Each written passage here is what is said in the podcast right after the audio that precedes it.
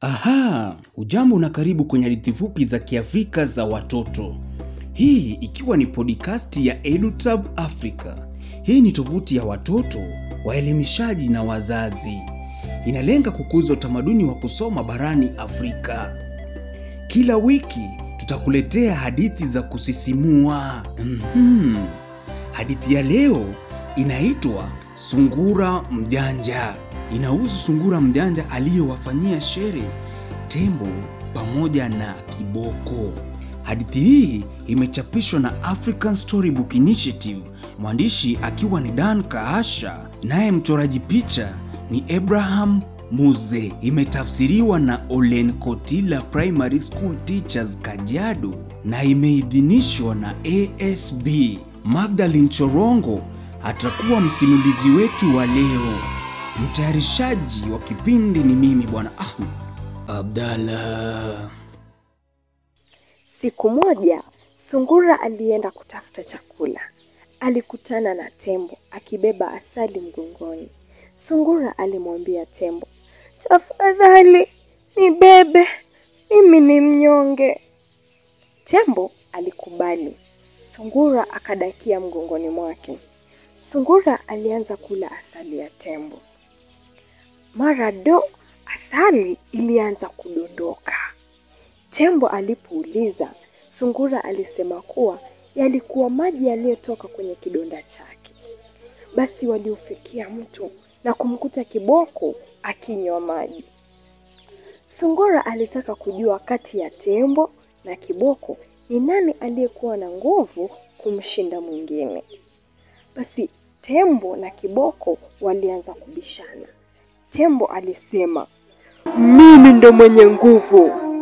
Kiboko naye akasema, ah, mimi ndo mwenye nguvu. Basi sungura alisema kuwa alijua jinsi ya kutambua ni nani aliyekuwa na nguvu zaidi. Aliwaambia wamsubiri. Sungura alirudi na kamba ndefu, akamfunga tembo kiunoni na kumwelekeza mbali na mto. Kisha akamfunga kiboko kiunoni na kumwacha pale karibu na mto. Sungura alijificha mtini, akawaambia, tayari, moja, mbili, tatu, vuta sasa. Kiboko na tembo walivutana. Tembo alimvuta kiboko, kiboko naye akamvuta tembo, lakini hakuna aliyeweza kumshinda mwenzake.